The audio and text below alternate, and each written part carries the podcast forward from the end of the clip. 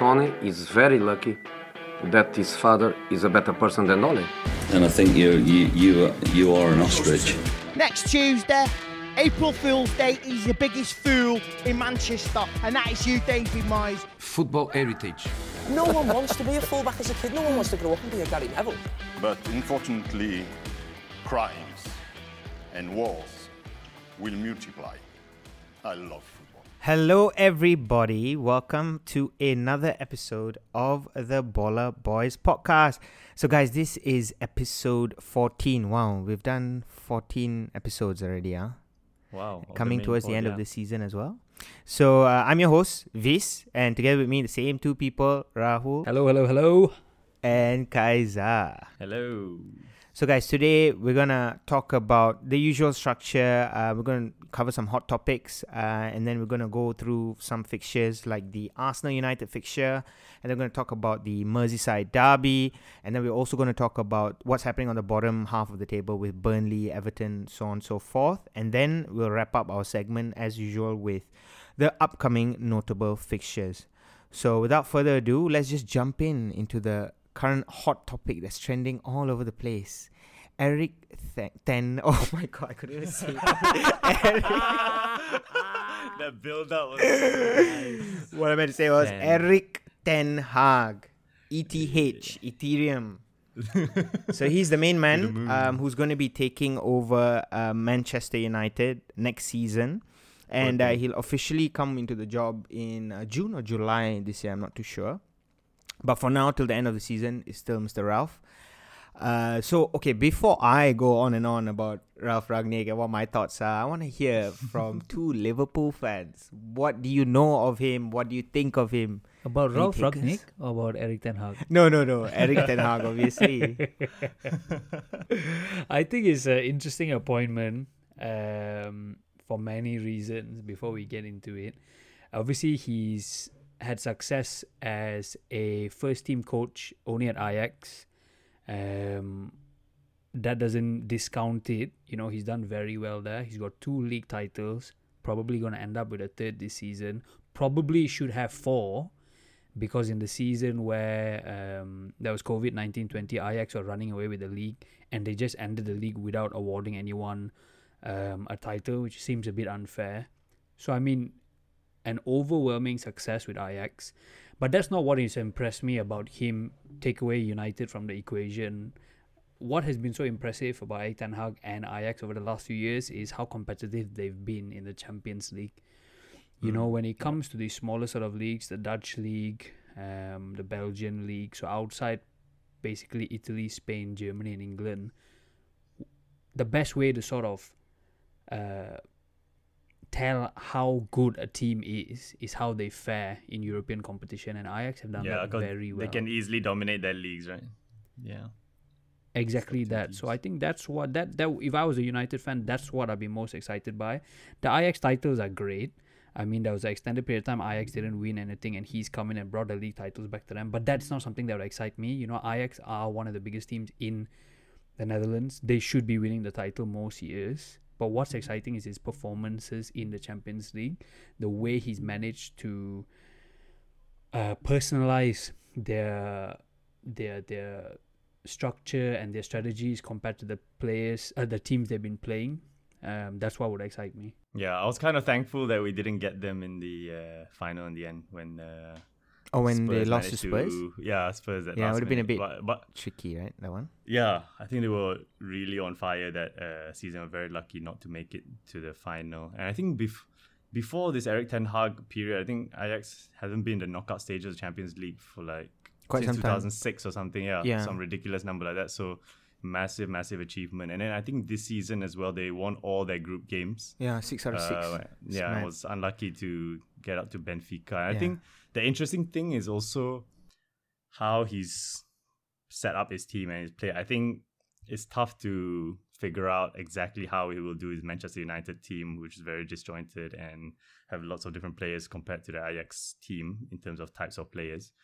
But how he's shifted his tactics every season, I think mainly the most recent one is the Sebastian Haller signing I think no one saw that coming, Coming, because they played Tadic and who was captain for a long time as a false nine, and that worked really well. Well, for him, and yeah. suddenly, out of a sudden, he buys Haller, who's like a target man, and Yeah. he smashed it. He smashed it this season. One of the top scorers in the Champions League and even in the Eredivisie. Everett Easy.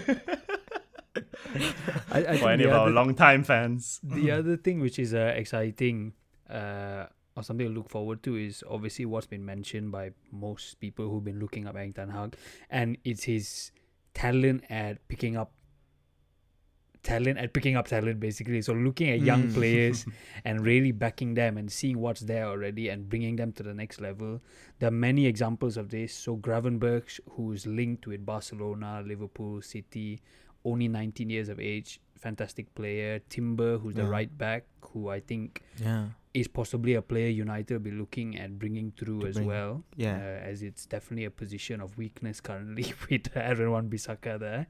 Um, so that's what's exciting. And you Mm-hmm. look at the current United crop of players as well. I'm talking about Sancho. I'm talking about Elanga and even Elanga, someone like Rashford. You know, it could be. You know, hopefully, I think what a lot of United fans will be hoping that he comes here and he's able to back these players and really get them to realize their full potential. That's what is quite exciting as well.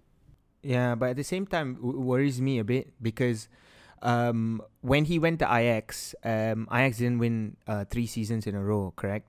And then he sort of, you know, came and won in his first season, and you know everything. So uh, United fans sort of think that it's almost the same case now with United.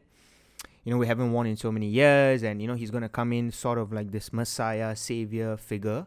But I, I think people don't understand, not just United fans, I think a lot of people also need to realize that United are not as well run a club as Ajax are in terms of how they bring their players from their academy, how their players are nurtured throughout all those years, and their recruitment, um, how they you know play essentially, and how everything is so well run. United is not is a mess, you know. So I think that is going to be one of his biggest challenges to come in, and then he will see, he will realize actually, you know, this this is not what he you know maybe envisioned or no maybe anticipated. So I think that's something we need to be wary about and not be taken too like like too carried away.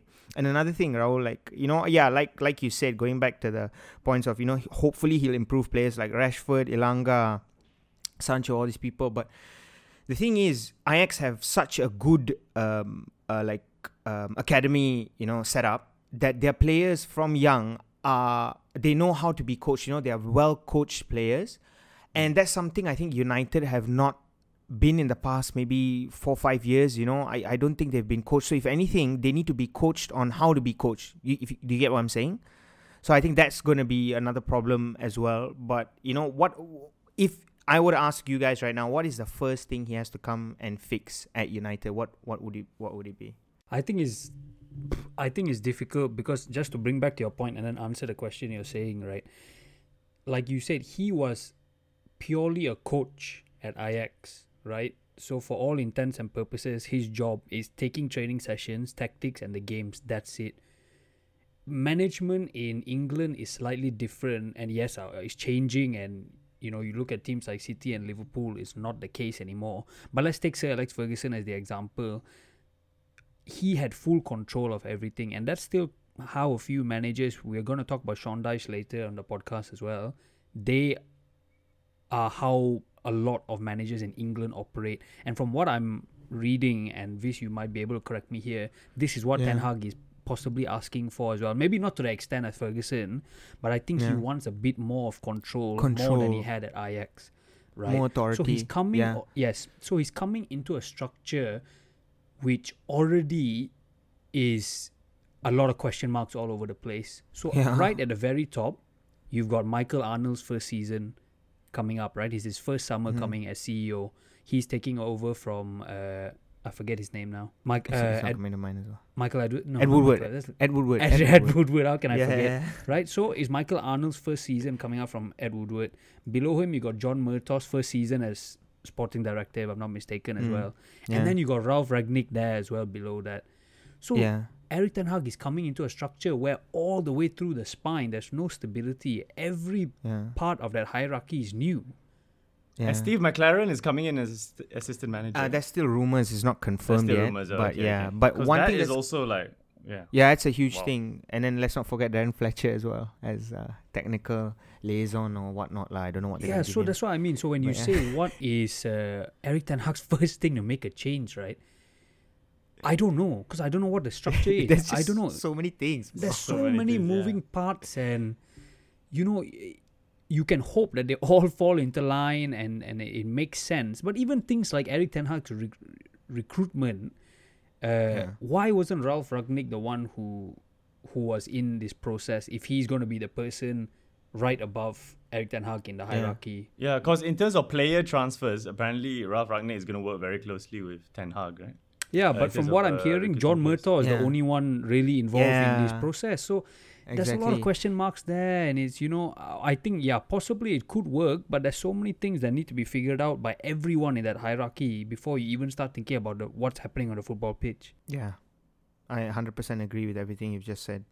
And um, so, what what would constitute um, success at United? Okay, first, how many years you know does he need? Would you give him? Well, he's been given in terms of contract uh, three years, right? Yeah. Um, three plus. so one okay, fine. like uh, So what it- what would constitute success, lah? Is it a trophy in like how many years minimum, or is it like like what would you? Yeah, I think you have to look at it step by step on how United have performed the past few years. I think, of course, first thing is Top top four. four. Yeah. I think that's more important than any trophy, to be honest. Yeah, Uh, especially you're not gonna, you're likely not gonna make Champions League uh, this season anymore. So definitely top four is the immediate goal, and I think anything on top of that it will be a bonus.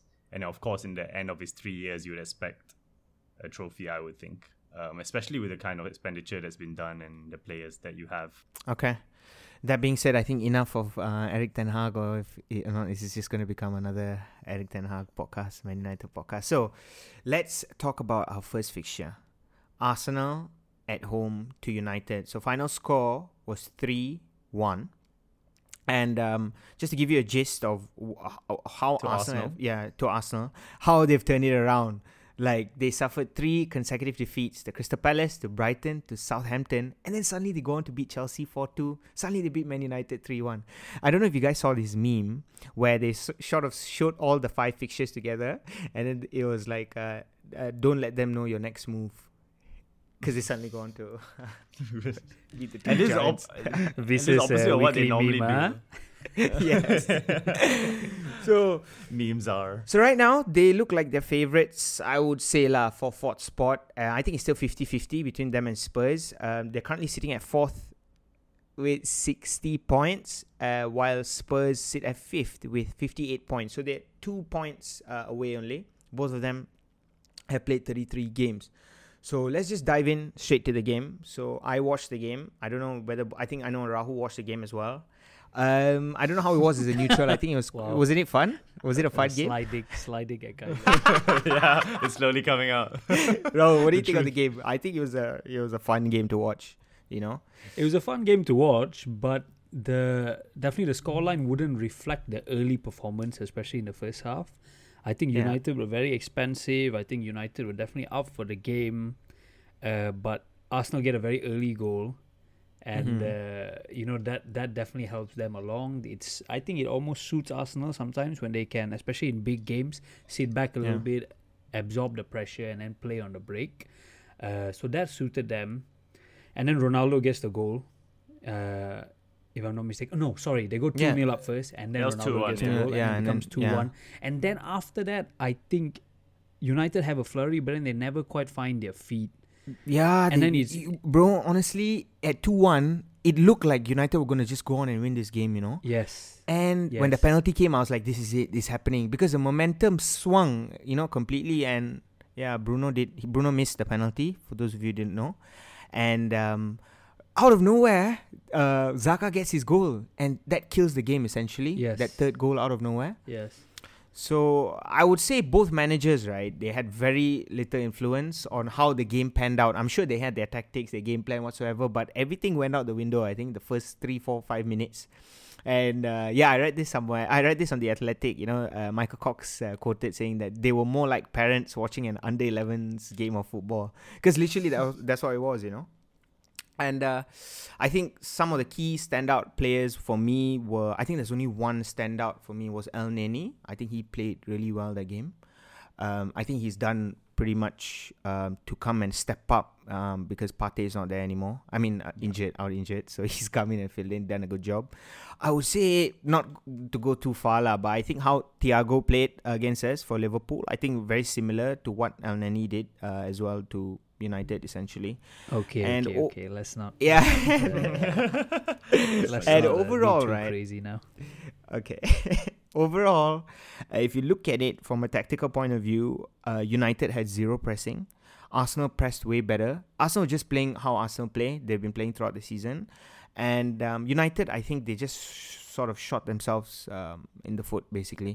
I mean, the first and third goal were defensive errors, and um, Arsenal just were better in every department. But there were chances all around, uh, chances galore. And I think um, to wrap things right for this fixture, it's a it's a big fixture, um, especially for top four. And again, you know, questionable refereeing. And I, I'm not like I'm not the one who you know who usually likes to harp on this shit, but this game was was painful also lah. so many know. different decisions. Yeah, it was many different decisions. For example, I'm gonna bring up the Cedric handball, the one that he was crawling on the floor. Uh, Yeah, when he was looking at the ball as well. yeah, he was looking at the ball. That's he was he was sort of trying to get the ball, and he sort of scooped it out. I don't know what y'all think. I think that's a hand, but according to the rules, I think that's not hand or something like that, right? It's tough, like it's the intention, I think, and he was looking at the ball, so I think it could have definitely been given, for sure. Yeah. Okay, that one, one. I think I think that was a penalty. I'm not sure if That's it happened in the not box or as not. obvious as the Elanga one, lah. The Elanga You one, know, right? The, The, one, Tavares Elanga foul on. Elanga is quite yeah. He's very difficult. I'd love to see the justification on that because for me that's a pretty obvious pen. Um, Mm-hmm.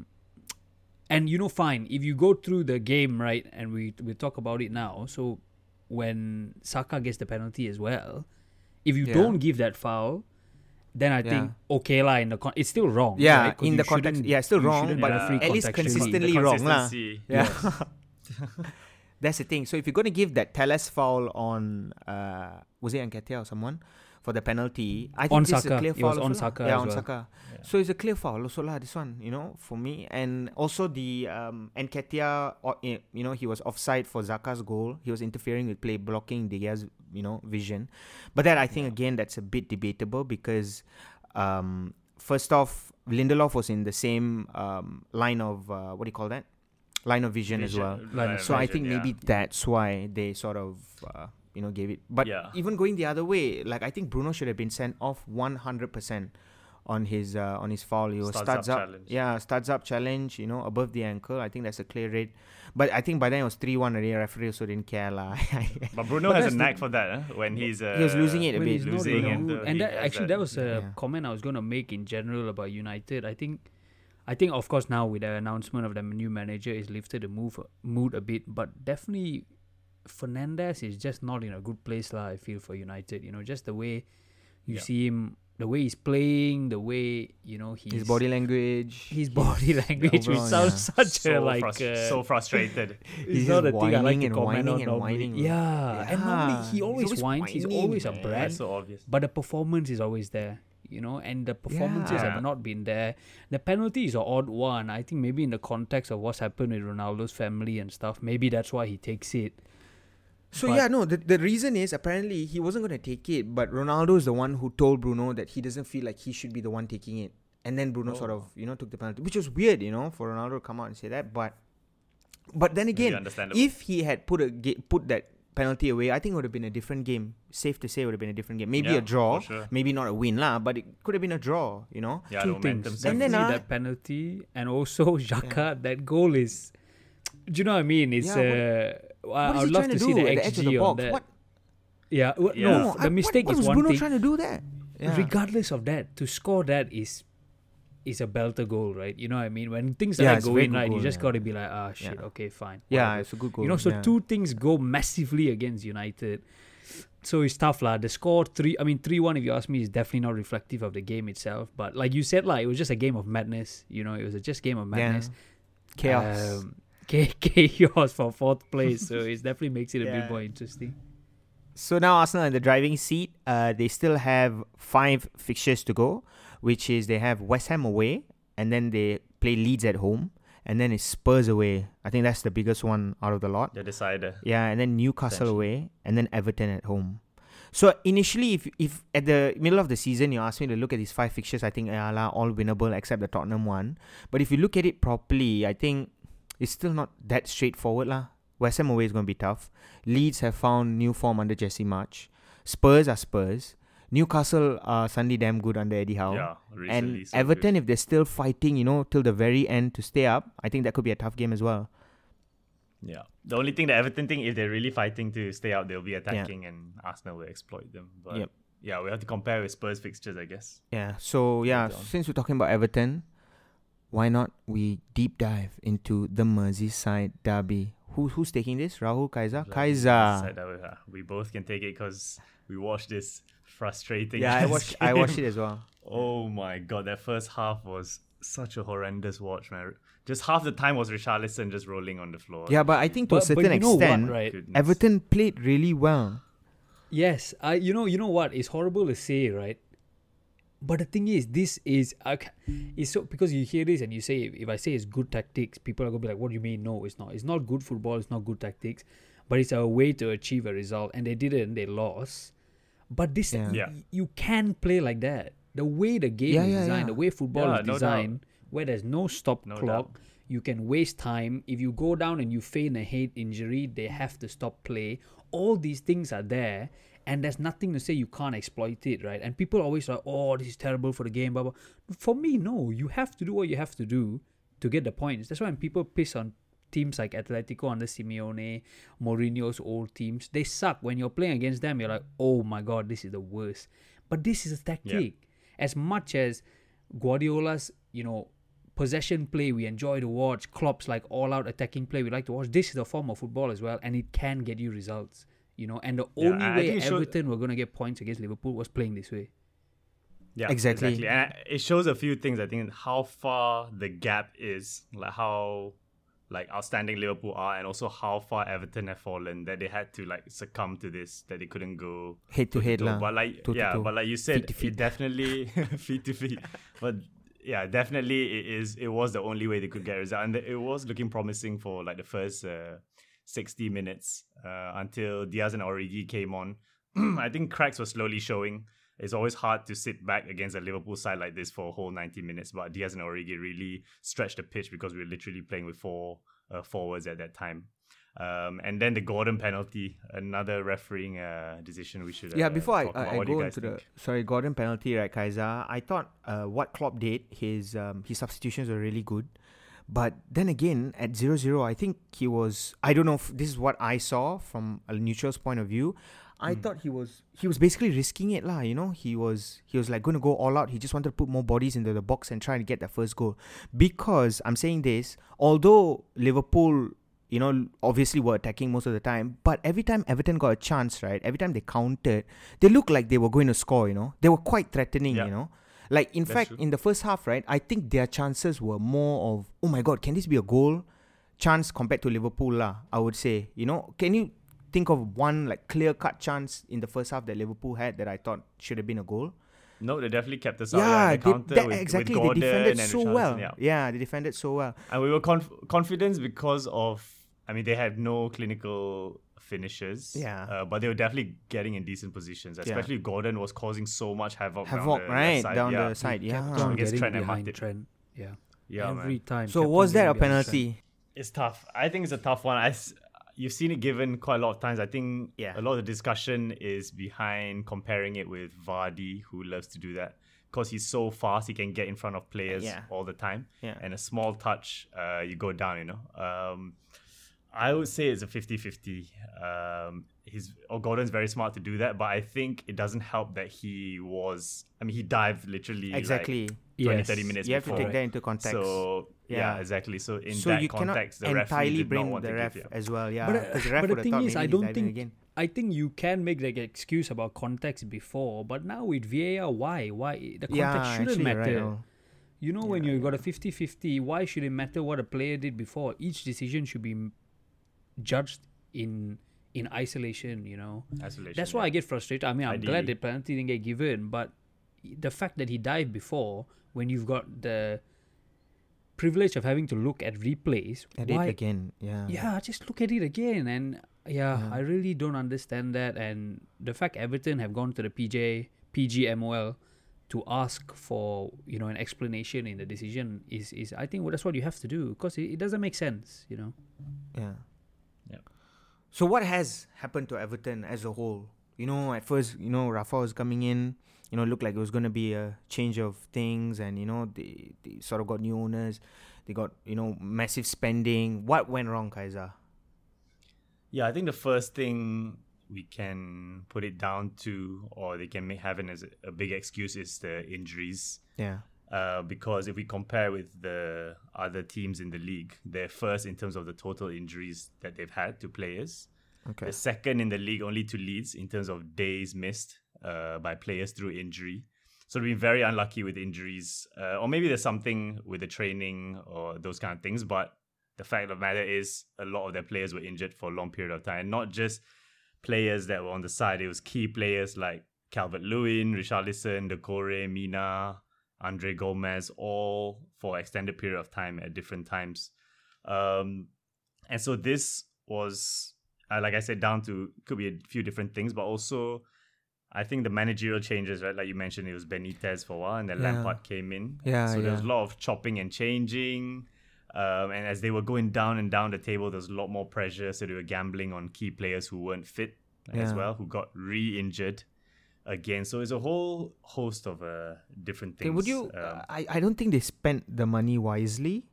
Yeah, um, I would say sure. very similar to you know what United are doing, just shelling out money and extremely stupid wage wages, and I feel to a certain extent, um, the external people look at it and like, oh, okay, you know, let's take advantage of this. So I think, like players, agents, all these people, they sort of took advantage of the situation at Everton because, like players like what's his name, um, James Rodriguez, how much is he getting Yeah. paid? You know, like. Yeah, he was more than 200k, and for a team like Everton who are not achieving anything, that is, um, yeah, crazy, crazy high wages. And even Everton, since Moshiri came in, I mean, they spent a lot at the early stages. You remember, they was they spent at like Klaassen and all those kind of Yeah, uh, yeah, players yeah. that they they were spending like on crazy, and they're putting them on big wages. They're actually sp- the fifth highest spender after City, United, Chelsea, Arsenal. since That's mad. Moshiri came and they're getting relegated. That's and they crazy. can get relegated yeah, six years. not for sure. he's Like, taken like we don't know yet. But what are the odds, Rahul? Would you happen to have that? I think It's a toss-up. Uh, I can it's look it toss-up up between Everton now and while you guys keep on going. basically. Kaza, why don't Yeah. you talk about the run-in? Like the Yes. fixtures? Yeah. Yeah, so I mean, those are the key issues, and for the run-in, they have six more matches, um, which include Chelsea and Arsenal. Uh, but the other four fixtures seem like they can get a result. Leicester, Watford, Brentford, Crystal Palace, who are all not uh, doing great themselves and really have nothing to play for. Yeah. Uh, but what really matters is comparing these fixtures as well with Burnley and seeing how they do because they are pretty informed themselves. I think what's most important for Everton right now is to sort of, you know, make sure they try and get all three points for their home games. I think their home games, they really need to take advantage of that. Leicester's Yeah. going to be a tough one. Um, Watford away, though, I think maybe they can do something there. Brentford, Crystal Palace at home. I'm sure, you know, if they want to win, these are the, the matches they have to win. lah. And then Arsenal away at the end of the season. I don't know how that's going to pan out. But Yeah. but let's, The let's com- yeah, sorry. Yeah, the worrying thing is they haven't shown the strength when they are meant to be the favorites. You know, I think they've s Hmm. uh, shown they played well. Like they beat United when uh, I get what they were saying. not fav- they were the underdogs. Underdogs. Against Liverpool. Against Liverpool, They played yeah, really well against Liverpool. Deep, underdogs. yeah, and played Yeah. well. So when they have to take the initiative, I'm not sure If it's gonna if they, yeah, if they can successfully uh, do that. Basically. So I think that wraps up our segment for Everton. So let's look at the other side of uh, struggling Burnley, who are also, you know, trying to not get relegated um, after the break.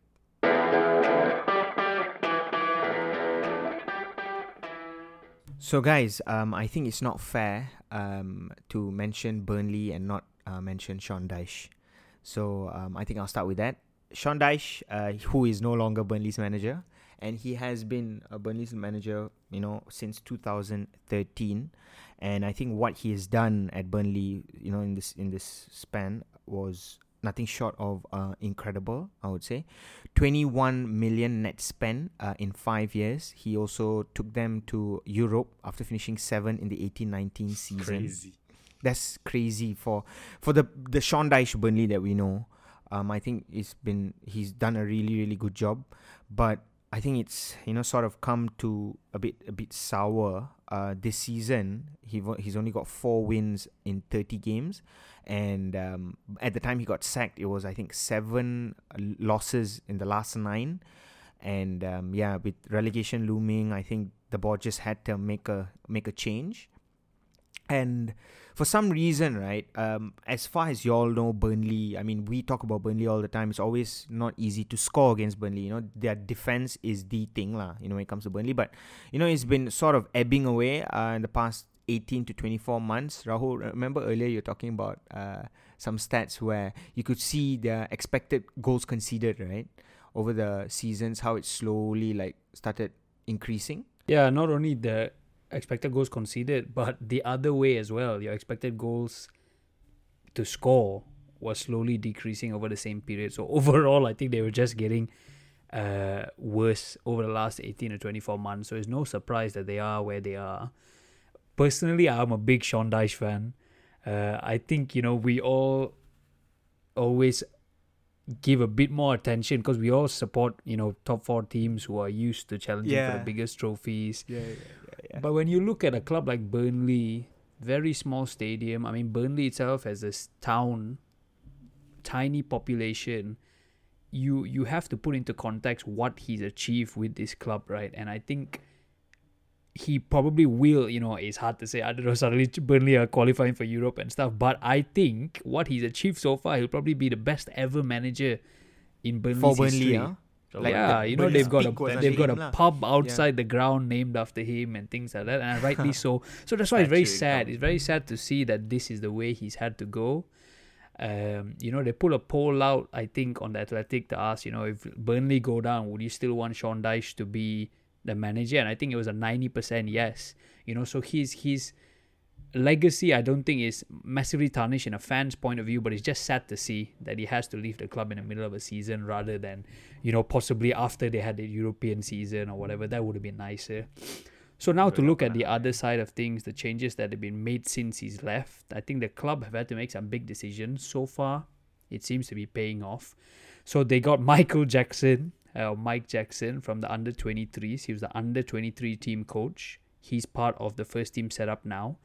Um, they've got Paul Jenkins, who was the academy director, to come in to part of their team, and they've asked Ben Mee, who's club captain, who's a centre back for the team, to also be in charge of this and to sort of act as a bridge between the coaching team and the players. What what they've done is really given the players a, a, release on that pressure valve that Sean Dyche had them in. He was a very strict guy. He liked things the way he wanted. You know, even things like media coverage of the first team he didn't like. And now you see there's loads of YouTube clips of the Burnley first team and stuff suddenly coming out since his departure. Players are feeling like they've got a bit more freedom. Uh, you know, and this is evidenced by the results. They get a one-all draw at West Ham. They beat Southampton 2-0. And most impressively, in my opinion, out of three results, they win at Wolves 1-0 in the in the result just gone, you know. And this has pushed them up massively into the odds. I think they were bang on. Yeah, Yeah. they were bang on for relegation. favorites. And you know, so short term, I think these changes definitely are justified. The sacking has been justified. Um, and yeah, is they they they're doing well so far. But I think time will tell. Time will tell. yeah, it's easy to say in hindsight, you know, how things have, have turned out. But, like, again, you look back at what he's done over the years, keeping them in the Premier League itself is a big achievement already, you know. So let's see, um, whoever they bring in um, next season, hopefully, you know, he'll be, he be able to, you know, do at Yeah. least maybe 70, 60, 70% what he's done. I think that that would be amazing already. In comparison with the other teams, so many came and went, right? Yeah, Fulham, exactly. Norwich, Sheffield United, all these teams up and down that came up, and the way he can manage for this long. I think he was one of the longest, definitely longest serving manager, I think, in the Premier League, right? He was. left, 'cause He was. And now Klopp, sure, yeah. Klopp has taken over, but he was the longest serving before he got Mm. sacked. Yeah, exactly. So, yeah. So would do you think they'll be able to keep it up? Like this new. I think it or whatever? depends. So the changes they've made so far is they've got them playing a very un-Burnley like style of football right so Yeah, far. yeah. Um, normally Burnley, you you associate them with sort of long balls into the channels, a big target man. That used to be Ashley Barnes, Ash, Ashley Barnes, Ashley Barnes, or Chris Wood. You know, knocking down the second balls for the white man. Uh, but the way they've changed it now, so you can see they're trying to play shorter passes. They're trying to keep a bit more time on the ball. Wide midfielders are encouraged to go up and get involved in the attack. Uh, and you know, it seems to be working. It seems to be currently be working for them. Players that have come out of their shell a bit, who've sort of found a new lease on life. I would say the biggest one and the most obvious one has been Dwight McNeil. I think he's a very good player. I used to have him as you know Burnley's Yeah. best player. He's a young prospect. He's been linked with big teams, but he really had a poor season this season. Um, and I think he really ended up not getting along with Sean Dyche a lot. Um, I think that's because he put a lot of defensive responsibility on him, and that that didn't just suit his game. So I think they've come in and they've told Dwight McNeil, get up high, do what you have to do, be creative, make chances, and that's evidence. He puts Weghorst through for the assist in the Wolves game for that 1-0. Um, other changes they've made, they brought Jack Cork back into the team. I think he, with his experience and his ability to sort of keep the ball ticking along, has helped them in this style of play. And then, then we talk about Weghorst, who was the big signing. You know, This this is why. I brought him into my fantasy team. This why, but I don't have him right now lah in the team. yeah, correct. Like this, what we all Yeah. imagine he'll be. But Yeah. the numbers were terrible. You know, Weghorst was just not, you know, one of the worst strikers in the league before uh, Sean Dyche got sacked. And over the last three games, he all his um, statistics are, are are up. Very impressive. The most surprising statistic for me is for a massive guy, six foot six, he had the most pressures by any Premier League player in the game against Wolves which is I- I can't even, I, I I had to read that a few times and just double check that it was the right source. But yeah, most Wow. pressures in a single What game, beast. and it's, It's interesting with this. It's interesting with the same players they play. They can change it up so Yeah, quickly. exactly. And like Weghorst is a massive target man, and Ben but McNeil- bro. He's the, McNeil is just expected genius. to cross from deep and stuff, right? But Ben Mee now- knew it all Ben along. The player manager. What a guy. So let's look at their fixtures. So they have Watford away, Villa at home, and then they play Spurs and um, Villa again away, and then it's Newcastle at home. So, honest question do you guys think they would be the ones who stay up? Or is it still hard to say? I think I would think Everton will stay up. To be honest. Wow. Uh, You won the Merseyside yeah. derby last still, right? That's why, right? no, actually, I think it would be. That's what Klopp said they what, went- in the interview. Yeah, Said the yeah, only yeah. reason he wants them up because he wants the Merseyside derby. He's being nice, lah. He'll celebrate Such quietly nice- in his room Yeah. uh, when uh, Everton go down. Euro. Uh, w- what I would like is definitely for Everton to go down because that would just it would be fantastic. I think um, they've got a new stadium coming up this season, so definitely be the best stadium in the championship.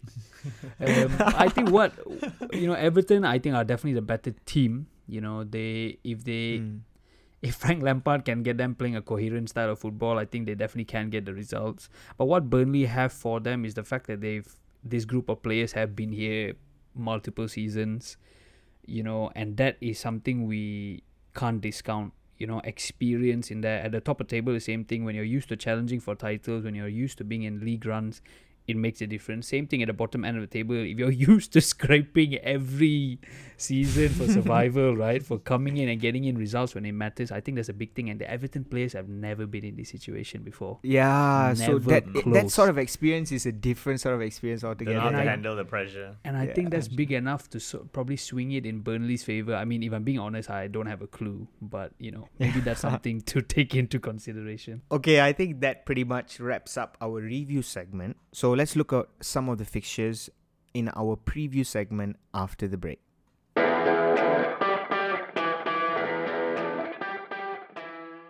So at the time of recording, um, the first fixture that we want to talk about is United at home to Chelsea. So uh, this fixture, I think, is playing Friday morning, so Thursday night lah in Malaysia. So it's a 3 a.m. game. Uh, it's a it's a big game, of course, United Chelsea, right? But after everything that's been going on in the league this season, I don't know how big of a game it is. Um, all I know is Chelsea needs seven points from their last six games to sort of secure top four. Because right now they're sitting on 65 points and uh, they're five points away from Arsenal, uh, who are in third, and they have a game in hand. So they're pretty much safe, lah, top four. But then again, to be 100% sure to you know finish top four, they need Yeah, seven points lah from their last six. and they games. want it done as soon as possible. exactly.